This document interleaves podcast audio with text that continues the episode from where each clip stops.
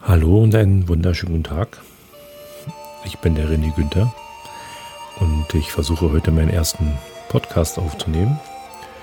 Und dass dieser Podcast auch gelingt bzw. interessant für euch ist, habe ich mir einen guten langjährigen Freund eingeladen, den Jürgen Schmidt, auch bekannt als Junker Jürgen. Jürgen hat mir die letzten 25 Jahre beiseite gestanden. Als Gastronom habe ich äh, Räuber Clemens in Pritzberg geführt, wie auch äh, den Burgkeller auf der Plattenburg in Plattenburg. Und der Jürgen äh, hat mir als Junker Jürgen zur Seite gestanden. Wir beide haben uns dem Mittelalter verschworen und haben so einige Veranstaltungen im Räuber Clemens in Pritzberg als äh, Räuberessen, wie auch im Burgkeller auf der Plattenburg äh, als Ritteressen äh, haben wir durchgeführt und ähm, Jürgen hat da immer für Stimmung gesorgt und ähm, damit die Zuhörer hier wissen, um wem es sich handelt und äh, wer dann hier vor mir sitzt, würde ich dich ganz einfach mal bitten, Jürgen, stelle ich einfach mal kurz vor. Ja, hallo, mein Name ist Jürgen Schmidt.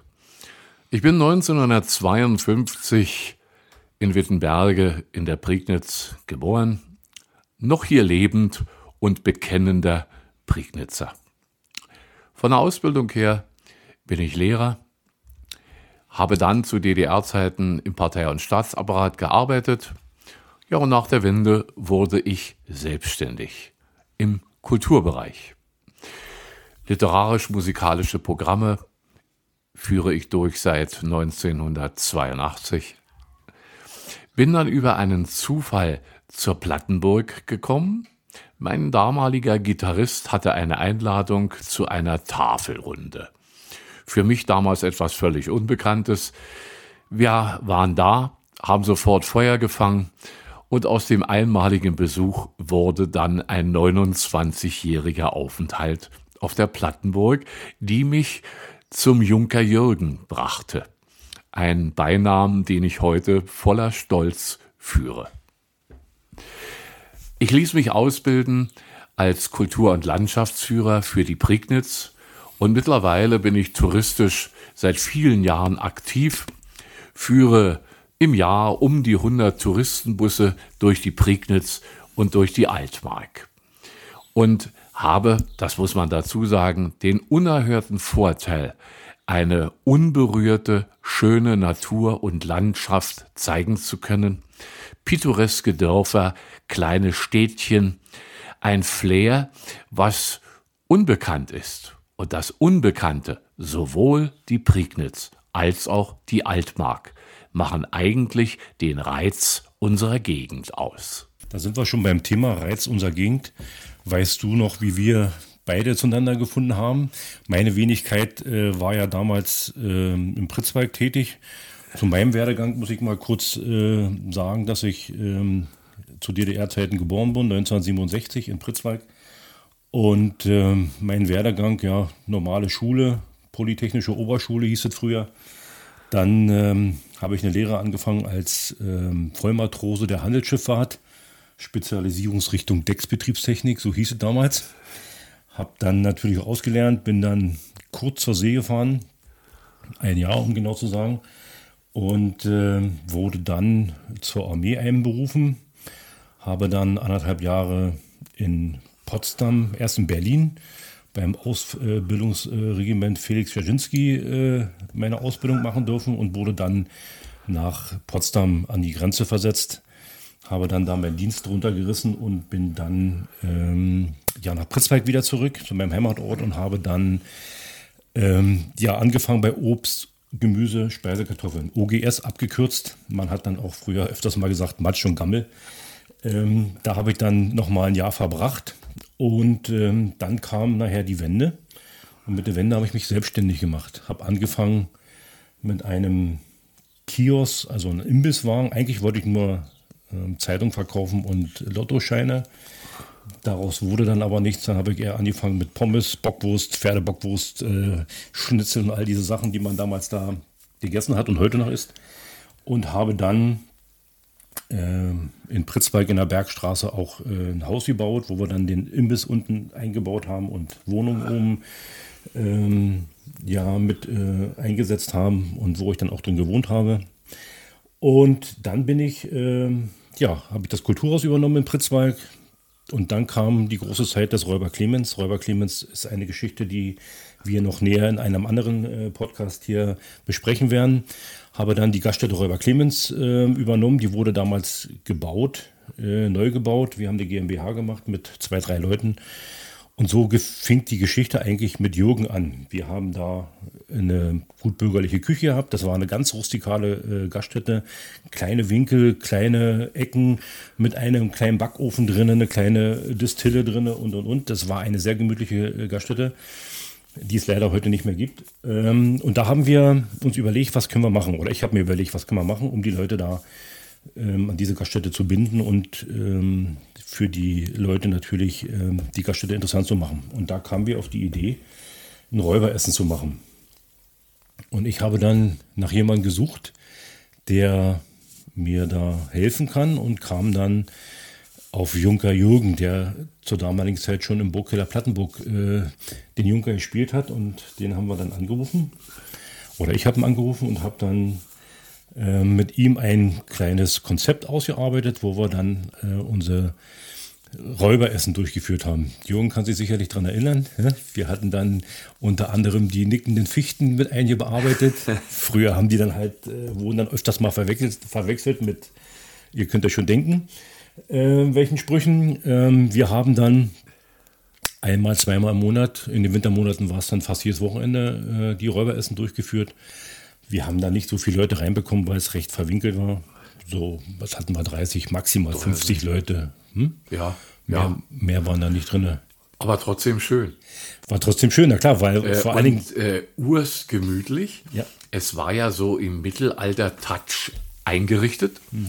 Und das passte natürlich alles. So, wir haben keinen Abklatsch der Plattenburger Tafelrunde gemacht, sondern ein spezielles Konzept für dieses Räuberessen. Und da spielte die Sage vom Räuber Clemens, die ja für Pritzweig präsent ist, auf die gehen wir später nochmal ein, eine wesentliche Rolle. Wir haben die Sage mit den Gästen nachgespielt, äh, zum großen Gaudi aller Beteiligten. Und es war, war, muss ich sagen, sehr spaßig, hat immer sehr viel Spaß gemacht und wir hatten immer das Glück, ausgebucht zu sein. Ja, das war wirklich damals äh, der große Hype. Wir hatten da wirklich Bestellungen schon teilweise ein Jahr vorher. Und äh, wie gesagt, war immer eine gemütliche Runde. Wir hatten Live-Musiker da. Ähm, darüber äh, sprechen wir aber nochmal separat. Wir wollen ja ähm, auf die Plattenbuch zu sprechen kommen. Wir haben uns überlegt, äh, diesen Podcast zu unterteilen in mehreren Teilen. Wir ähm, bezeichnen ähm, unseren Podcast als äh, Geschichten aus und über die Prignitz. Und wir wollen heute speziell über die Plattenburg reden. Die Plattenburg äh, befindet sich im Land der drei Meere. So ist dann auch die Überschrift für unser äh, Plattenburg Spezial. Ähm, Wald mehr, Sand mehr, nichts mehr. Das sind die drei Meere und ähm, da mittendrin liegt die äh, Plattenburg.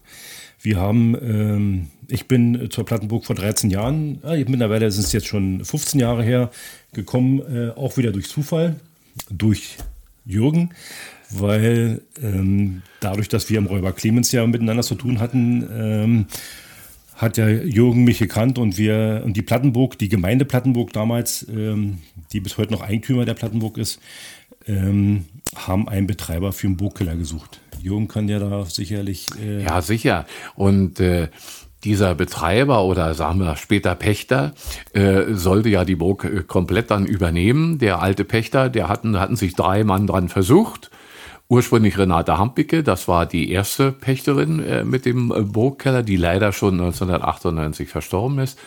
Dann hat Lutz Lange teilweise, äh, heute auch ein Unternehmer äh, in Wittenberge und Umgebung großtätig, äh, sich ein paar Jahre daran versucht. Ja, und dann stand die Plattenburg wieder auf dem Tablett das, des war, Neubetreibers. Genau, die war, die stand aber eine ganze Weile leer. Ich glaube, vier ja, Jahre war der Burgkeller. Ja, leer. drei bis vier Jahre. Dann gab es ein Zwischenspiel des Adels der nicht sinnvoll war, muss ich sagen, und eigentlich der Plattenburg nicht sonderlich äh, zum Ruhm gereichte. Und dann kam die Idee, und die haben wir gemeinsam entwickelt, René und ich, äh, mit einem neuen Konzept für die Burg. Richtig. Ja, und äh, die Gemeinde hat zugestimmt. Gudrun Hoffmann war Bürgermeisterin. Die äh, uns maßgeblich unterstützt hat. Richtig, die hat äh, wirklich, die hat auch jemanden gesucht, die hat auch ähm, über viele Köpfe hinweg entschieden, weil ähm, da gab es ähm, ja, Meinungsverschiedenheiten, wer denn nun äh, die Burg betreiben soll und wie auch immer.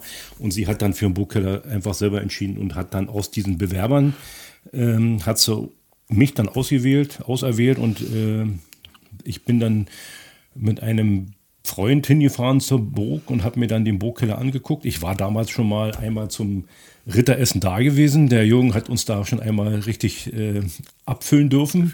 Ein Abend, der denkwürdig war. Denn René, der normalerweise eigentlich so gut wie keinen Alkohol trinkt, war an diesem Abend, muss man vorsichtig formulieren, doch etwas kräftig abgefüllt worden. Ja, also das war absolut. Ähm, aber so ging es wahrscheinlich vielen äh, Leuten, auch, unser, auch unter meiner Fittiche, weil die Mischung zwischen Bärenfang, also diesen Honiglikör, Bier, Wein und äh, diesen kurzen äh, Kräutern, die es da zwischendurch noch gab, äh, die Mischung war dann doch nicht so äh, vorteilhaft zum Schluss, weil doch zu viel getrunken wurde, weil es halt eine gemütliche äh, Runde war. Und so bin ich eigentlich zum äh, Ritteressen auf der Burg gekommen. Und wie gesagt, ich habe mir den Burgkeller angeguckt, war ganz schön enttäuscht von dem, wie er aussah. Da gibt es auch Fotos, die kann ich ja dann auch mal einblenden hier, wenn wir das über YouTube mal streamen werden. Und ähm, nach einer Woche Bedenkzeit habe ich dann ähm, ja die die Sache in, in, Hand genommen und wir haben dann praktisch äh, ein paar Sachen abändern müssen. Wir haben noch einen Tresen reingebaut, wir haben noch eine Absperrung reingebaut mit Fachwerk, wir haben einen Kamin später noch reingebaut und und und dass das. Äh, es sah übrigens noch weiß aus im Keller. Der ganze Keller war geweißt, was nicht unbedingt schön und einladend war. Auch das wurde über Sandstrahlverfahren, bin ich da richtig, ja, ja. abgestrahlt, also dass der alte Backstein wieder hervorkam und das Tolle an diesem Keller ist, es ist ein Backsteingewölbe aus dem 14. Jahrhundert. Übrigens wurde die, die ganze Aktion ohne Einbeziehung des ähm, Denkmalschutzes gemacht. Da gab es noch Ärger, da war ich so ein bisschen, äh, ja, wie man mich so kennt, äh, ich war sehr euphorisch und habe dann äh, die Sache geplant. Dann im, im, Oktober war das gewesen. Wir haben dann ähm, da losgelegt, alles ausgeräumt äh, und haben dann das abstrahlen lassen und haben natürlich ein schönes Foto gemacht, weil wir ja den Leuten präsentieren wollten, dass wir den Burgkeller jetzt äh, schick machen und abstrahlen. Wir hatten aber vergessen, ähm, den Denkmalschutz zu fragen vorher. Und dann stand natürlich ähm, Tag später die Gemeinde und der Denkmalschutz äh, bei uns auf der Matte und haben dann ähm, natürlich äh, kontrolliert die ganze Sache, mussten aber feststellen, dass wir das fachgerecht äh, machen lassen haben und waren dann doch recht begeistert von dem, was da zum Vorschein kam. Und ähm, dann haben wir die ähm, Genehmigung noch eingeholt, die noch gefehlt haben und äh, durften dann die Sache vollenden. Übrigens, es gab ja mehrere solcher Aktionen, äh, wo wir eigentlich vorgeprescht sind und äh, im Nachhinein dann die Genehmigungen kamen. Aber wenn man etwas will, dann muss man auch etwas tun und nicht alles zerquatschen und zerreden. Wir haben es getan und der spätere Erfolg hat gezeigt, es war richtig. Ja, wir haben äh, nicht also alles für die für die Gäste, für die Kunden und nicht für uns getan. Wir haben äh, Voyeren ähm, auf dem Hof äh, gebaut und haben da Vögel reingebracht, dass die Kinder was zu sehen haben, wenn die Eltern da sitzen und äh, was essen und trinken draußen.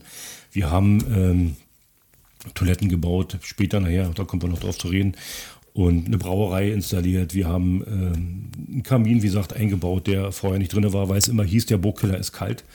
Und ähm, um dieses natürlich ähm, nach außen hin, äh, ähm, wie soll man sagen, ja, nicht so rüberbringen zu lassen, haben wir natürlich Kamin gebaut und der ist natürlich immer gut angekommen. Im Winter saßen die Leute immer vor diesem Kamin, der mit großen Holzstücken geheizt wurde. Der war 1,40 Meter mal zwei Meter fast hoch und ähm, der, Schorn, der Schornsteinfeger, der das abgenommen hat, war völlig begeistert.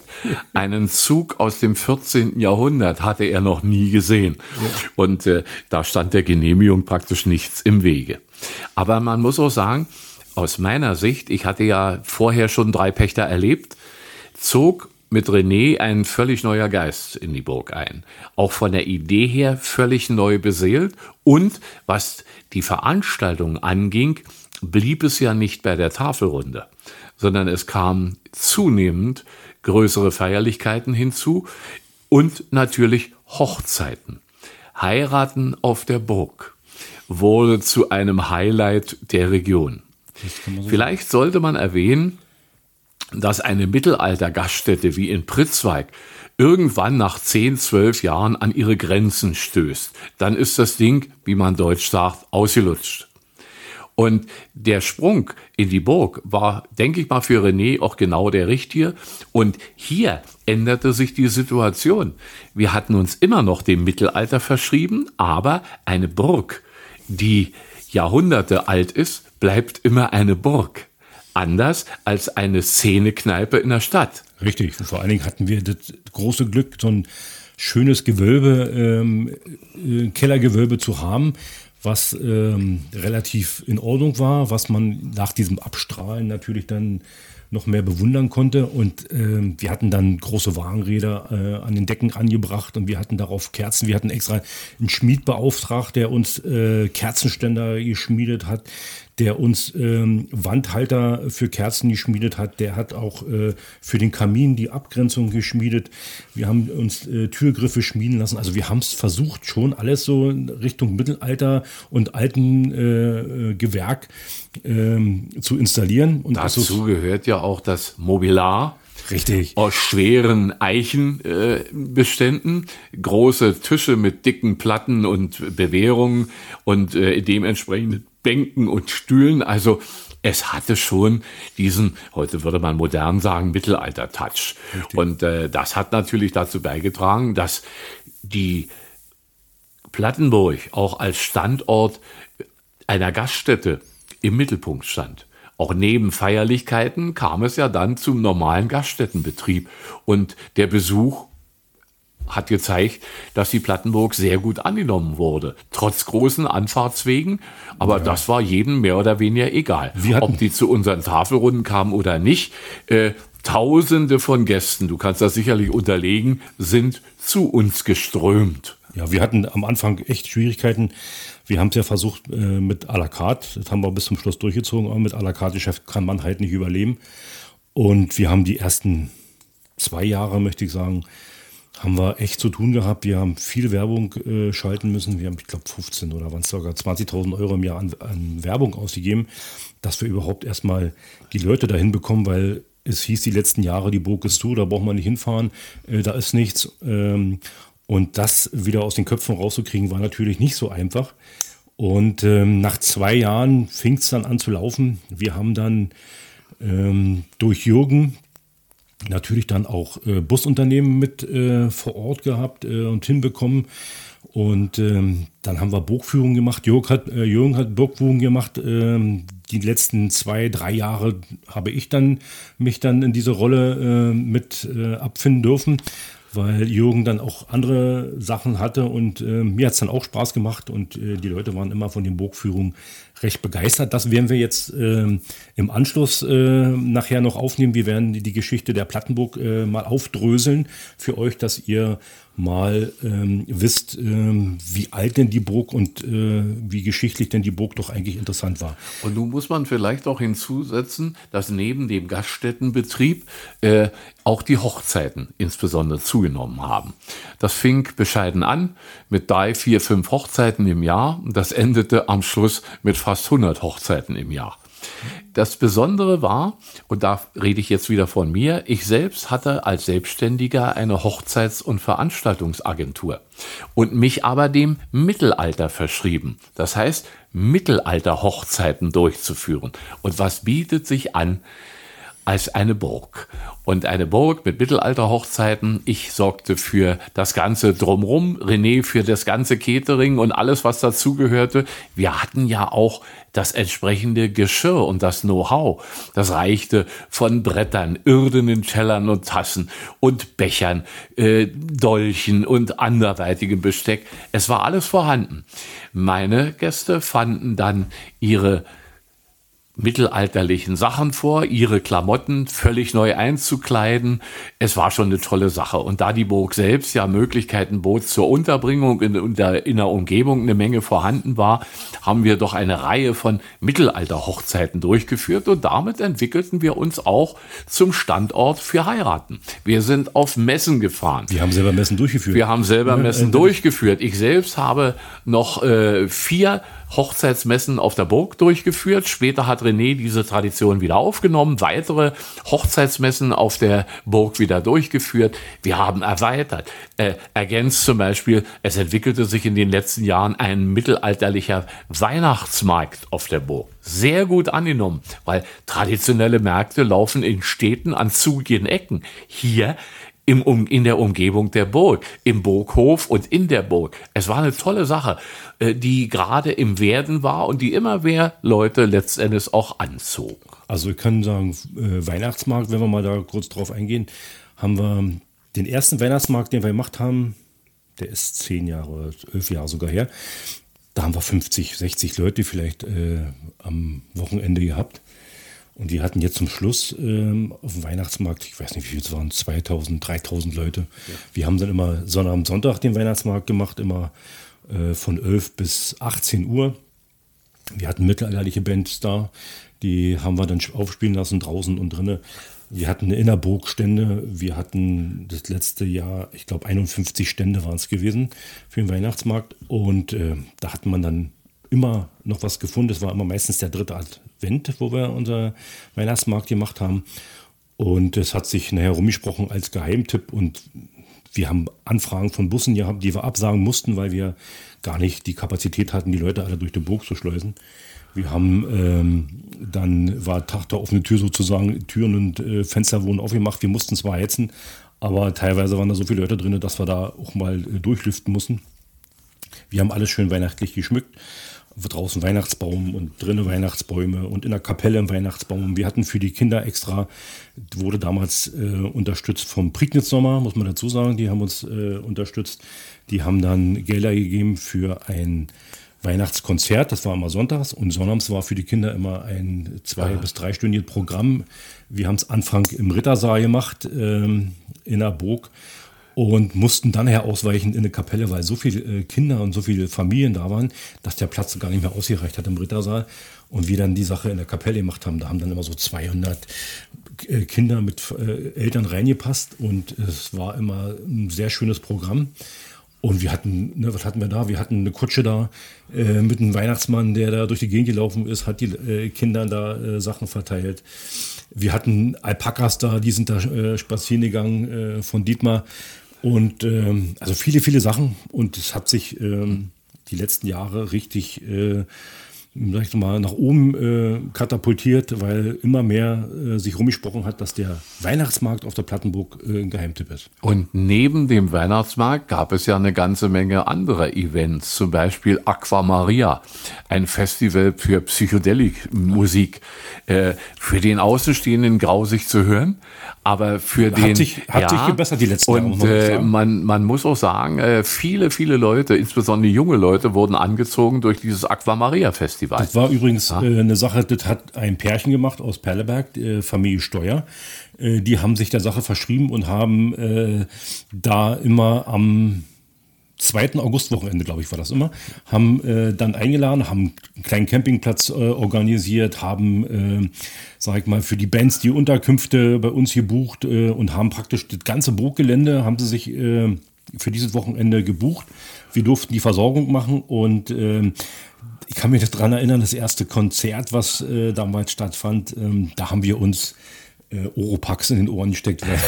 Teilweise haben wir gedacht, Mensch, was ist das? Ist das? Äh, machen die jetzt noch einen Soundcheck oder spielen die jetzt schon? Aber es wurde auch immer mehr. Es wurde immer mehr. Aus, aus Anfang äh, drei, vier, 500 Leuten wurden nachher doch schon etliche hundert und es wurde, wurde immer mehr, genau. wurde schön. Vor allem, es gab ja auch eine Tradition, äh, Rock auf der Burg. Das war, war ja vor vorweg, genau. war, war davor, gab es schon mal sporadisch mit dem Landkreis zusammen, wo auch das Ehepaar Steuer äh, federführend war. Und aus dieser Tradition wurde das Aqua Maria Festival. Dann, nicht zu vergessen, hat man angefangen mit einem neuen Event, äh, die Geschichte mit den Oldtimern.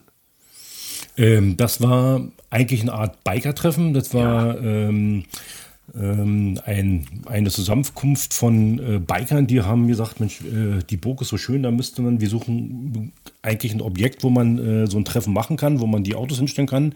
Also so eine amerikanischen ähm, alte Schlitten, die sollten dann äh, da Oh, ausgestellt die werden. waren ja dann auch da. Die waren ja noch da, äh, äh. Army, Army Trucks, äh, dann All Oldtimer, also richtige Straßenkreuzer mit Flügeln und natürlich Harley Davidson äh, Gruppen. Also es war schon eine tolle Sache, eine Sache, die wirklich weiterentwickelt worden wäre mit der entsprechenden Hilly-Billy-Musik. Ja, äh, war eigentlich eine tolle Sache, hätte weitergeführt werden können. Ja, gut, die, zu den Umständen, äh, dass, wir dass wir die Burg nicht mehr haben, das äh, kommen wir nachher noch.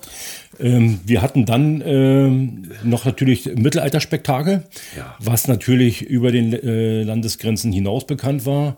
Ähm, wurde damals angefangen, ähm, ich glaube, hat das Lutz lange damals angefangen zu Nee, organisieren? Renate Hampicke. Aber Lutz Lange hat schon seine Finger drin gehabt. Äh, also es begann 92 mit dem ersten Spektakel. Das war auch das Jahr, wo ich angefangen habe auf der Burg. Rosa, du hast angefangen als Ja, ja, aber da war ich schon hofnah, aber das hatte mit mir nichts zu tun. Der Landkreis, der äh, Prignitzer Touristenverband, ja, mit Lutz Lange zusammen und einigen Unterstützern haben Gemeinde das, ja, die Gemeinde Plattenburg natürlich, äh, haben dieses Mittelalterspektakel inszeniert. Ja, und äh, seit dieser Zeit gibt es eigentlich äh, jedes Jahr immer in der dritten Juniwoche immer zur Sommersonne. oder zur Sommer, ja, direkt zur Sommersonnenweg ist meist so die dritte Genau, äh, Juniwoche, äh, dann Spektakel auf der Plattenburg. Mit vielen Tausenden von Besuchern an diesem Wochenende, muss man wirklich sagen. Ja, es haben sich natürlich später äh, mehr äh, Mittelaltermärkte irgendwo gebildet. Das heißt, die Anfangszahlen die wirklich mal an die 10.000 gingen, waren später nicht mehr zu halten. Aber Tausende von Leuten waren immer auf also ich möchte sagen, das. Beste waren, glaube ich, 12.000 Leute. Ja, Zu, ungefähr. unserer, zu unserer Zeit, die letzten 13 Ja. Jahre, wo wir es gemacht haben, ähm, waren immer so um die 7.000 bis 8.000. 7.000 bis 8.000 waren normal. Ist auch schon äh, eine relativ äh, große Masse, die dann da über den Burghof äh, und eine schlendert. feste Größe für den Mittelaltermarktbereich überhaupt. Ja, ja, ja das die war- Plattenburg war wichtig. Also man, man kann wirklich sagen, zusammengefasst, äh, neben allen Aktivitäten ist die Burg ein Highlight äh, der Region geworden und ein Aushängeschild in dem Sinne. Und äh, sicherlich auch gut, dass eine jahrhundertelang alte Burg plötzlich so ein Aushängeschild wird. Nicht bloß fürs Mittelalter und für die Burg selbst, sondern auch für das praktische Leben bis heute. Es wurde ja auch zunehmend modernisiert und etwas gemacht. Und äh, damit wurde die Burg, denke ich mal, auch zum Aushängeschild. Und wir, die wir da mitgemacht haben, waren eigentlich sehr stolz auf unsere Arbeit. Ja, also wir sind auch im Überlegen. Ich äh, habe jetzt gestern äh, mit Anne, mit, also meine äh, Lebensgefährtin, ich sage mal Gespielin, weil wir sind mal noch im Mittelalter, mit meiner Gespielin drüber gesprochen. Äh, wir werden sicherlich nochmal einen, einen separaten Podcast machen über Hochzeiten und Feiern, die wir durchgeführt haben, weil wir haben da wirklich so viel zu erzählen. Äh, wir haben so viele Sachen erlebt, äh, gute wie auch schlechte Sachen, ähm, dass man darüber einfach reden muss und vielleicht äh, dann auch für die Nachwelt festhalten muss. Deshalb führen wir auch dieses Gespräch, weil ich der Meinung bin, wir müssen äh, die Sachen festhalten für unsere Nachwelt, sonst äh, vergisst man das und äh, keiner weiß mehr richtig, wie es mal da so abging. Ja, um äh, nochmal zurück auf diese Feierlichkeiten. Wir haben ja unter anderem nicht nur die Hochzeitsmessen durchgeführt, wir haben ja auch ein, ähm, ein äh, Treffen gehabt, ein, wie hießen das damals? Die, diese Tuning, Autotuning-Treffen wurde auch angefangen zu organisieren. Äh, ist nicht ganz so geglückt. Da waren die Werbemaßnahmen nicht so, ähm, sag mal, profitreich angesetzt, dass da so viele Leute kamen. Ich selber habe auch mal ein Country-Fest organisiert, äh, was mächtig in der Hosen ging. Da habe ich äh, richtig Geld in Sand gesetzt, weil ich da auf anderen äh, Leuten gebaut und vertraut habe. Da haben wir dann äh, zwei, drei Tage sogar äh, so ein Fest organisiert. Da ist das richtig nach hinten losgegangen. Wir waren, äh, da waren vielleicht 200, 300 Leute da, aber ich hatte Ausgaben von 50.000, 60.000 Euro. Äh, wobei man sagen muss, man lernt ja Richtig. Äh, aus Niederlagen geht man gestärkt hervor, so schmerzlich wie es im Augenblick ist. Äh, aber letztendlich hat man, hat man es probiert. Und äh, ja, unterm Strich äh, können wir eigentlich über eine Erfolgsgeschichte reden, wenn man es genau nimmt. Also ja, ich denke auch auf jeden Fall, die äh, Leute, die da waren, waren begeistert. Die, die äh, jetzt nicht mehr hin können, die sind traurig. Ja. Und, ähm, und ich muss mal sagen, die Plattenburger Tafelrunde, also dieses Ritteressen, ist bis heute eine Größe, die nicht vergessen ist. Weil durch unsere Hände, durch meine, muss ich mal sagen, so lange wie ich das mittlerweile mache, gingen Tausende von Besuchern Gezählt haben wir sie nie. Aber wenn an Wochenenden, insbesondere in den dunklen Monaten, äh, zwei, manchmal drei Tage in der Woche Tafelrunden stattfanden, Freitag, Sonntag, manchmal in den Donnerstag hinein. Also äh, es war schon gewaltig, was da war. Und nicht zu vergessen, die Politprominenz ließ sich auch bei uns blicken. Ja, vom Bundeskanzler bis zu Landesgrößen und Landesvater und allen Ministern war alles schon mal auf der Burg. Interessant waren immer die Absprachen vorweg. Wenn äh, die niedrigen Chargen uns erklären wollten, wie wir zu handeln hatten. Das haben wir uns angehört, aber nie so gemacht. Denn auch Politiker sind nur Menschen und wenn ich denen genauso entgegenkomme wie beim normalen Gast, ist das auch gut angekommen. Wir sind im eigentlichen Sinn auch nicht angeeckt. Also unsere größte Aktion, die ich äh, so noch im Hinterkopf habe, war 750 Jahre Perleberg mhm. Stadtfest. Da haben, da haben wir ähm, ein Ritteressen organisiert im Rathaus in Sitzungssaal. Im Sitzungssaal. In dem alten Backsteinrathaus der Stadt Perleberg, historisch im Saal. Und die eigentliche Festveranstaltung war eine Mittelaltertafel. Ja, ich durfte äh, als Hofner agieren und habe allen Festrednern, frech wie ich war, äh, ins Maul geredet. Ich habe sie unterbrochen, teilweise kommentiert. Äh, natürlich sind Politiker nicht immer gerade davon begeistert, aber die Situation war eine völlig andere. Aber ich denke mal, damit hat Perleberg auch Maßstäbe gesetzt. Wie kann man eine Feierlichkeit mal anders gestalten? Und äh, von der Grundidee war das eine tolle Sache. Es war ganz schöner Aufwand. René, äh, das da alles hinzubekommen. Oh, wir hatten, wir haben die Backöfen für, weil wir mussten ja, wir haben ja bei so einem Ritteressen muss man sich vorstellen, gab es ja immer drei ähm, Gänge. Der erste Gang war immer ein kalter Gang, da gab es dann hausgemachte Leberwurst, da gab es dann äh, Mettwurst, da gab es dann vom äh, Bäcker gebackenes Brot, immer speziell für uns angefertigt mit äh, Röstzwiebeln drin und mit Speck drin und mit äh, äh, allen möglichen Sachen, die wir dann äh, uns so einfallen lassen haben. Dann äh, gab es dann jede Menge Obst, Gemüse dazu. Ähm, dann haben wir natürlich die ganzen Bretter, die Dolche, die mussten wir alle da in, in der dritten Etage hochwranken. Äh, Wie gesagt, unsere ganze Küchentechnik, die mussten wir da hochbringen. Als zweiten Gang äh, gab es dann meistens aus Holzmollen äh, eine Suppe äh, der Saison. In der Regel war es äh, eine Kohlsuppe. Ne, die wurde dann äh, fertig gemacht und in Holzmollen ausgegeben und natürlich ohne Löffel. Ne? Ja. Die, die bei uns beim Ritteressen dabei waren, die wissen, wie das abging.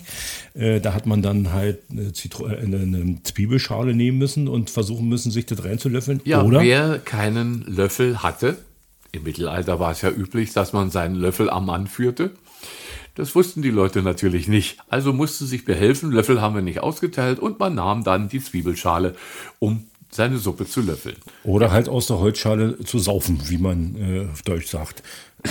Wir haben dann äh, als dritten Gang haben wir dann ähm, Hühnchen, Enten, Gänse, äh, Schweinekamm, Kasslerkamm und ein bisschen Wild. In dem Fall war es wild gewesen, äh, was wir mit äh, aufgebracht haben. Das musste alles abgeschoben, abgebacken werden und natürlich frisch vor Ort dann serviert werden. Das war natürlich eine Herausforderung und da haben wir uns doch so ganz schön ähm, ein abgetan bei. Und zu diesem Tag war auch noch äh, Fußball-WM oder war es EM? Ich weiß gar nicht. Irgendwas war, hat auch noch Deutschland gespielt. Ähm, das kam noch erschwerend dazu. Ähm, wir haben es aber, denke ich mal, gut gemeistert. Die waren recht zufrieden oder waren zufrieden. Sehr sogar. Und äh, es gab ja eine äh, Delegation aus Polen. Richtig. Also eine Partnerschaft aus Polen, die waren da. Die Polen waren völlig baff, was ihnen geboten wurde. Ja, man muss auch dazu sagen, einige Ratsherren äh, waren in Gewand Und äh, viele Bürgermeister, die, die im Prinzip auch ihre, äh, ihre Glückwünsche aussprachen, waren manchmal gewandelt. Also es war schon recht schön. Die, die Besonderheit, ja, spielte sich natürlich ab äh, im Rathaussaal selbst. Und äh, naja, wir sind auch dann für Aktionen nach draußen gegangen. Also wir haben die Leute auch mal bewegt. Ja. Und ich denke, bis heute ist diese besondere Art einer historischen Veranstaltung im Sinne einer Jahrfeier äh, hier waren es 750 Jahre in Erinnerung geblieben. Ich glaube, die war auch einmalig.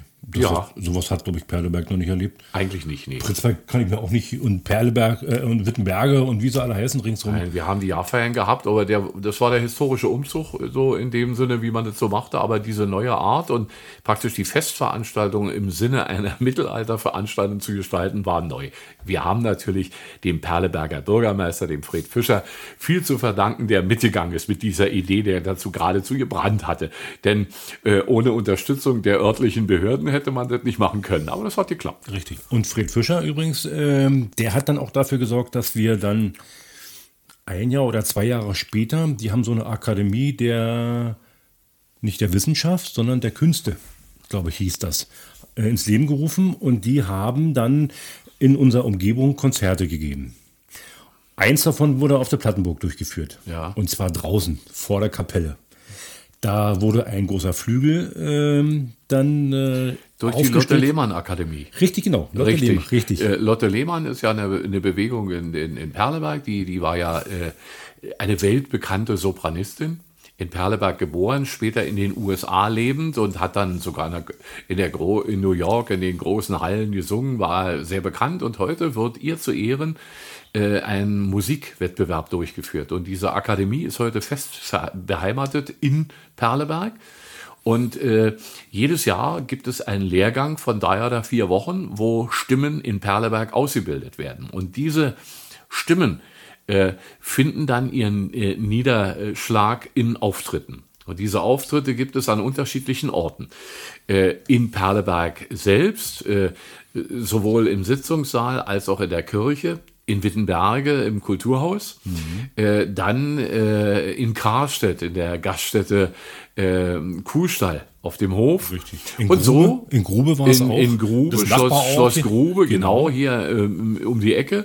Und natürlich auch hier auf, der- der Plattenburg. Richtig. Ja, also äh, auch da äh, wurde man einbezogen und das sind so schöne kleine Kulturevents, schön, nachhaltig und die auch wir gerne unterstützt haben. Wir hatten damals zu, zur damaligen Zeit hatten wir auch äh, zwei oder sogar drei Pfauen auf der Burg. Die haben wir dann mal da ähm, angesiedelt. Die saßen immer auf den Dächern und haben da die tollsten Töne von sich gegeben. Und gerade zu diesen, an diesem Tage ähm, waren die äh, Pfauen sehr aktiv. die haben da äh, vor der Kapelle angefangen. Ja, wer äh, weiß, wie ein V schreien kann, Ja. äh, der kann sich das in etwa vorstellen. Aber das kann man eben nicht beeinflussen, das ist Natur. Richtig. Und das war natürlich, äh, kann man glaube ich, auch bei YouTube, glaube ich, gibt es da sogar ein Video drüber, kann man da äh, vielleicht mal äh, reinschauen. War sehr, sehr interessant, war auch herrliches Wetter, schön äh, milder, ich glaube, war im August, schöner, milder Augustabend und die Stühle standen alle draußen vor der Kapelle und wie gesagt, der Flügel stand äh, vor dieser Kapelle und ähm, das war wirklich von der Atmosphäre her einmalig. Ich erinnere mich auch, wir hatten doch zwei oder drei Jahre lang Beziehung zu einem Falkner-Ehepaar. Richtig. Falkner Show haben wir auch eine. Richtig. Äh, da gibt es auch ein Video drüber, ein Werbevideo. Ähm, die kamen zweimal im Monat. Zweimal im Monat äh, hatten wir die dann da und die haben dann eine Falkner-Show gemacht. Weil ich gesagt habe, zur Burg muss einfach eine Falkner-Show hin oder müssen zwei Ja, ja die Und der kam- Adler, die Adler, die äh, mich haben beeindruckt am meisten die Eulen. Ja, Eulen, Adler, Turmfalken äh, und so, das war schon eine tolle Sache. Das war richtig gut und äh, der hat dann ähm, eine Zwei-Stunden-Vorführung gemacht und äh, anschließend konnten die äh, Kinder dann noch Fotos machen mit den Adlern auf dem Arm. Einmal ist sogar ein Falke abgehauen. Da ist er dann ewig hinterhergefahren, hat ihn noch gesucht. Da war nach, ähm, weil durch die fremde Umgebung ähm, lassen die sich natürlich schlecht äh, dran gewöhnen und haben natürlich dann diesen, diesen Trieb, äh, diesen Jagdtrieb, der ist natürlich drin und dann ähm, ist einer von den Falken damals abgehauen. Er hat ihn aber wieder gekriegt, ähm, aber er musste, glaube ich, 50 oder 60 Kilometer fahren. Also das war schon ähm, sehr interessant mit den Vögeln. Also äh, ich fand äh, am beeindruckendsten den, den, Steinadler, der war, also dem, wenn der auf dem Arm gesessen hat, der war meiner Meinung nach richtig schwer. Und ja, äh, der Riesenschnabel, sieben, wenn der einen vor dem sieben, Gesicht. acht Kilo, glaube ich, wenn man den so auf dem Arm sitzen hat, da hat man schon richtig zu tragen. Wenn der ja. vor dem Gesicht mit seinem Schnabel umherfuchtet, da kriegst du schon äh, ein bisschen Angst. Aber es war, wie gesagt, äh, ein sehr schönes Erlebnis. Haben wir zwei Jahre gemacht. Mhm. Und nach den zwei Jahren hat dann der Falkner nicht mehr können, weil er hat vor Ort auch Falkner-Shows gemacht und bei ihm wurde es auch mehr. Und dann haben wir die Falkner-Show nachher wieder abgesetzt, weil wir haben keinen Falkner mehr gefunden, der bei uns auf die Burg äh, gekommen ist und äh, das hätte machen können. War sehr schade, aber ähm, war halt nicht zu ändern. Wir haben, wir haben ja noch damals einen Film gedreht, kannst du dich noch daran erinnern, Jürgen? Ähm, ein Back to the Past äh, zurück ja, in, in als, Mittelalter. Als, als, Werbefilm zurück ins Mittelalter kann man bei YouTube übrigens abrufen. Ja. Back to the Past, also zurück ins Mittelalter. Unter, äh, unter ähm, äh, YouTube-Kanal René Günther äh, ist dieses Video zu finden. Äh, da kann man äh, sich das mal angucken. Da haben wir extra jemanden beauftragt, der hat für uns ein Drehbuch geschrieben. Ja. das waren Profis, ne? Ja. Auch, äh, auch, mit, es wurde sogar in HD-Technik gedreht. Das war damals. Äh, war damals äh, schon gewaltig, ja. Und so, die, die, die Filmprofis hießen die. Die Filmprofis. Genau, genau. die kamen aus Berlin. Ja. Er macht heute äh, Hörbücher. Äh, Leo im Abenteuerland oder so. Er macht heute Hörbücher, macht in dieser Richtung äh, so gut wie gar nichts mehr. Aber damals hat er sich richtig reingehangen und hat dann, äh, wie gesagt, äh, Back to the Past gemacht. Dann haben wir ein Video über das Ritteressen gemacht. Ja. Dann haben wir ein Video über die Falkner-Schuhe gemacht. Und dann gab es äh, einen Teaser, also so eine Ankündigung von diesem äh, äh, Werbefilm, sag ich mal. Also die Dinge hat er fertig gemacht. War nicht billig, aber äh, heute guckt man gerne zurück. Da sind äh, die, die mitspielen, sind alles Mitarbeiter, beziehungsweise auch Jung, seine Frau spielt mit. Richtig, als, als Köchin. Als Köchin. da ist er heute noch stolz drauf, ja. ja. So, aber es war schön äh, mit, dem, mit dem ganzen Background der Burg. Äh, alle waren gewandet. Also war schon eine tolle Sache, ja. Muss man so sagen. Also ist, man trauert so der Zeit ein bisschen hinterher. Man muss dazu sagen, seit letztem Jahr im Februar äh, bin ich nicht mehr Pächter der Burg. Äh, wir haben aus Kostengründen und aus organisatorischen Gründen mit der Gemeinde und ringsrum haben wir ähm, im Jahr zuvor, im Juni, unsere Kündigung abgegeben und haben die Burg äh, dann rechtzeitig äh, vor Corona noch äh, übergeben können der Gemeinde und haben äh, uns dann mit tränenden Augen von der Burg verabschiedet. Ich und erinnere mich an die letzte Tafelrunde am 31.12.1919. Man muss dazu sagen, Tafelrunde, Ritteressen ist dasselbe. Ja. Ne, weil viele wundern sich mal, die spricht von Tafelrunde, ist doch Ritteressen, aber das ist vom Prinzip her dasselbe. Ja, richtig. Ähm, Wir nannten das immer Plattenburger Tafelrunde. Richtig, so, genau. Das ist eigentlich ein traditionelles Mittag, äh, Mittagessen, sag ich schon, äh, Ritteressen. Übrigens, du sagst Mittagessen, wir haben das auch für Rentner angeboten, erinnere mich dich an, die ja, kamen dann mittags. Ja. Abgespeckte als, als, Version. Als Mittagsangebot für Rentner, naja, für Busse vorwiegend. Richtig. Wenn ich mit Bussen angerückt bin und da hatte immer 40, 50 Leute, dann gab es die Tafelrunde in klein.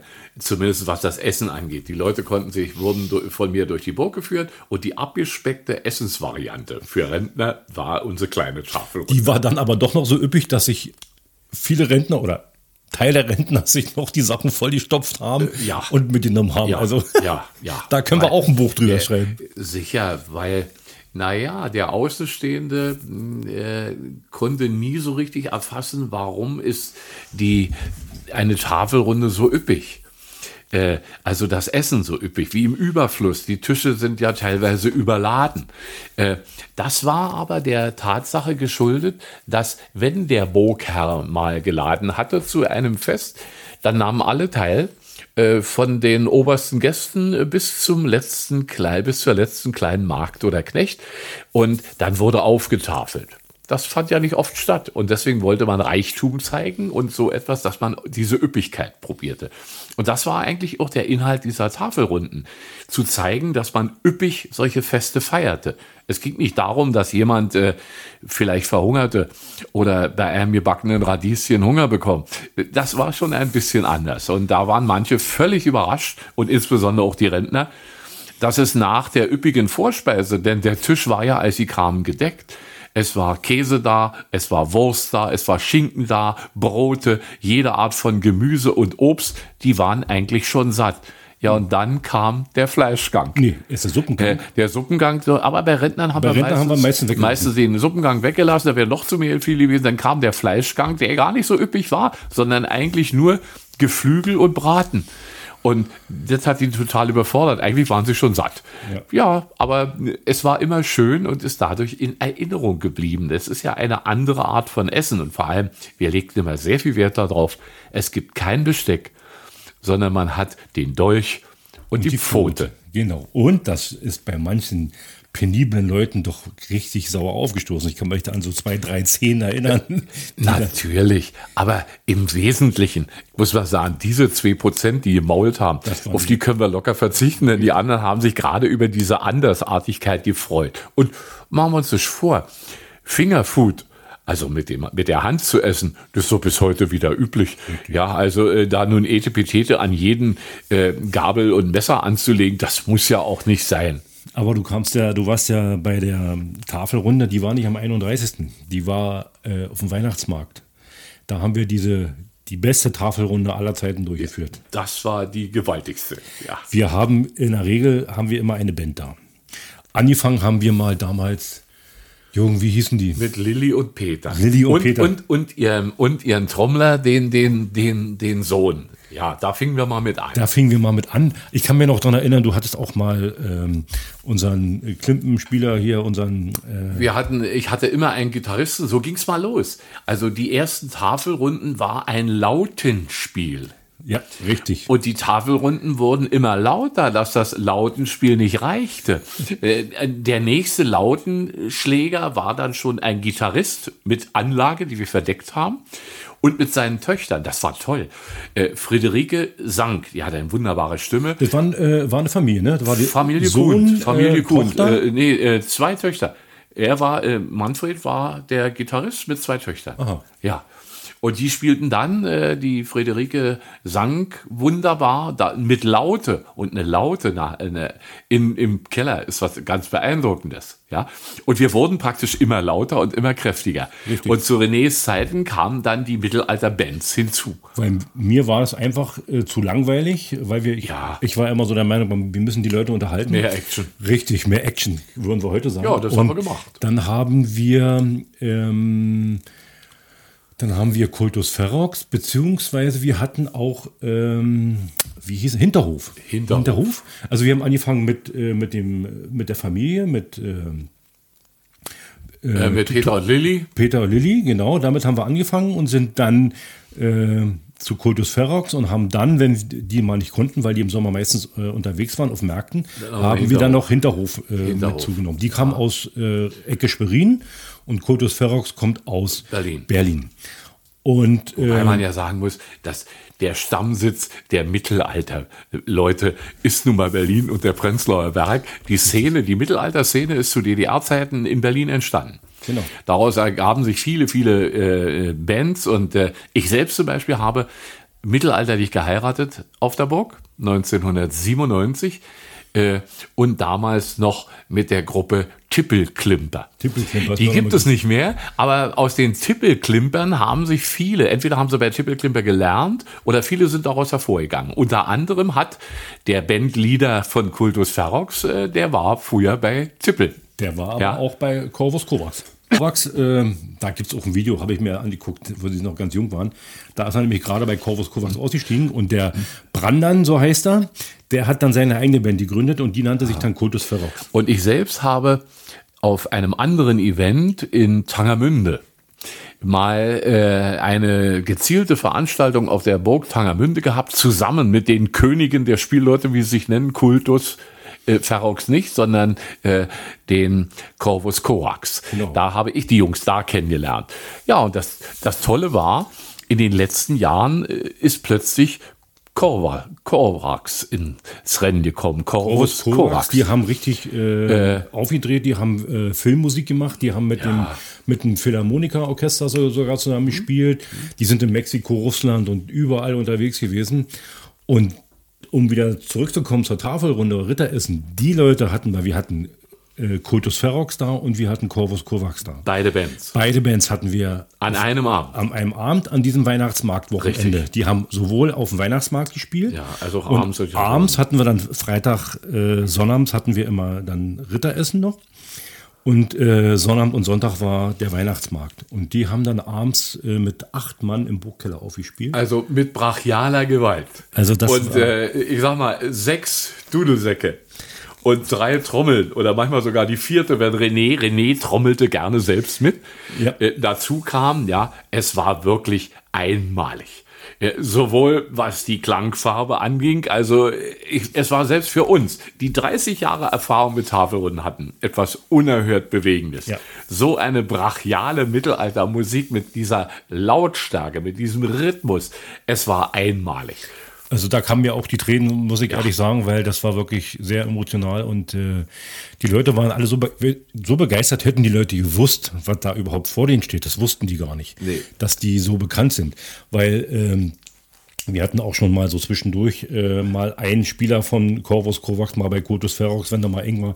Aber so diese Leute komplett da zu haben, das gab es noch nie, auch noch nie auf dem Plattenburg. Nein. Und ich kann mir auch nicht vorstellen, dass es irgendwo mal so ein Event gab, wo die beide zusammen aufgetreten sind. Eigentlich nicht. So, und ähm, wie gesagt, das war einmalig. Und ähm, es wird uns auch immer in Erinnerung bleiben. Richtig. Ich denke kaum, dass wir in dieser Konstellation nochmal hinbekommen. Äh, es war wieder unwiederbringlich. Unwiederbringlich, genau. So, und dafür gibt es ja auch, äh, man kann das ja sehen, äh, Filme drüber, ne? Da gibt es bei YouTube haben wir ein paar YouTube ich muss mal, Ich muss mal gucken, äh, ja. äh, vielleicht kann ich mal noch ein kleines Filmchen äh, fertigstellen von den Videos, die ich da habe. Äh, ist aber immer das Problem bei YouTube, äh, sowas reinzustellen. Dann ist immer, die Musikrechte müssen da immer gewahrt werden. Und da gibt es meistens dann Schwierigkeiten weil die Musikstücke, die dann gespielt werden, die haben ja manchmal da doch ein bisschen Ähnlichkeit mit einem Titel, der von irgendeinem Künstler mal äh, entdeckt oder erschaffen wurde. Da gibt es dann meistens immer äh, Schwierigkeiten. Aber wie gesagt, äh, ich gucke mal, was die da machen. Das, das war, wie gesagt, ähm, einmalig und wird es nicht wieder geben. Und ähm, ja, wir haben ja eigentlich äh, nochmal die Idee, vielleicht, Jung wollte vielleicht nochmal ein Ritteressen machen. ja, wir wollen, die Burg ist ja nun seit anderthalb Jahren gar nicht mehr bewirtschaftet. Natürlich, die Corona-Zeiten selbst haben alle gebeutelt, so uns auch. Und äh, wir wollten sie wieder auflegen lassen, dann kam der zweite Lockdown.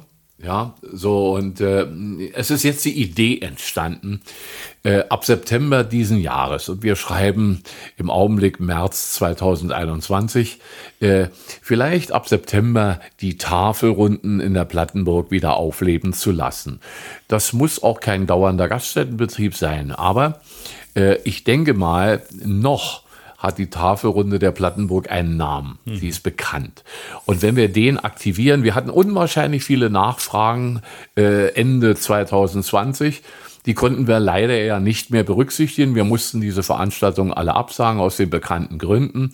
Wobei man aber sagen muss, ich habe große Unterstützung äh, ich werde mich da als derjenige ausgeben, der das durchführen wird. Wir sind nach wie vor ein Team. Und äh, ich werde dann die Burg äh, mieten. Wir werden versuchen, die Tafelrunden durchzuführen.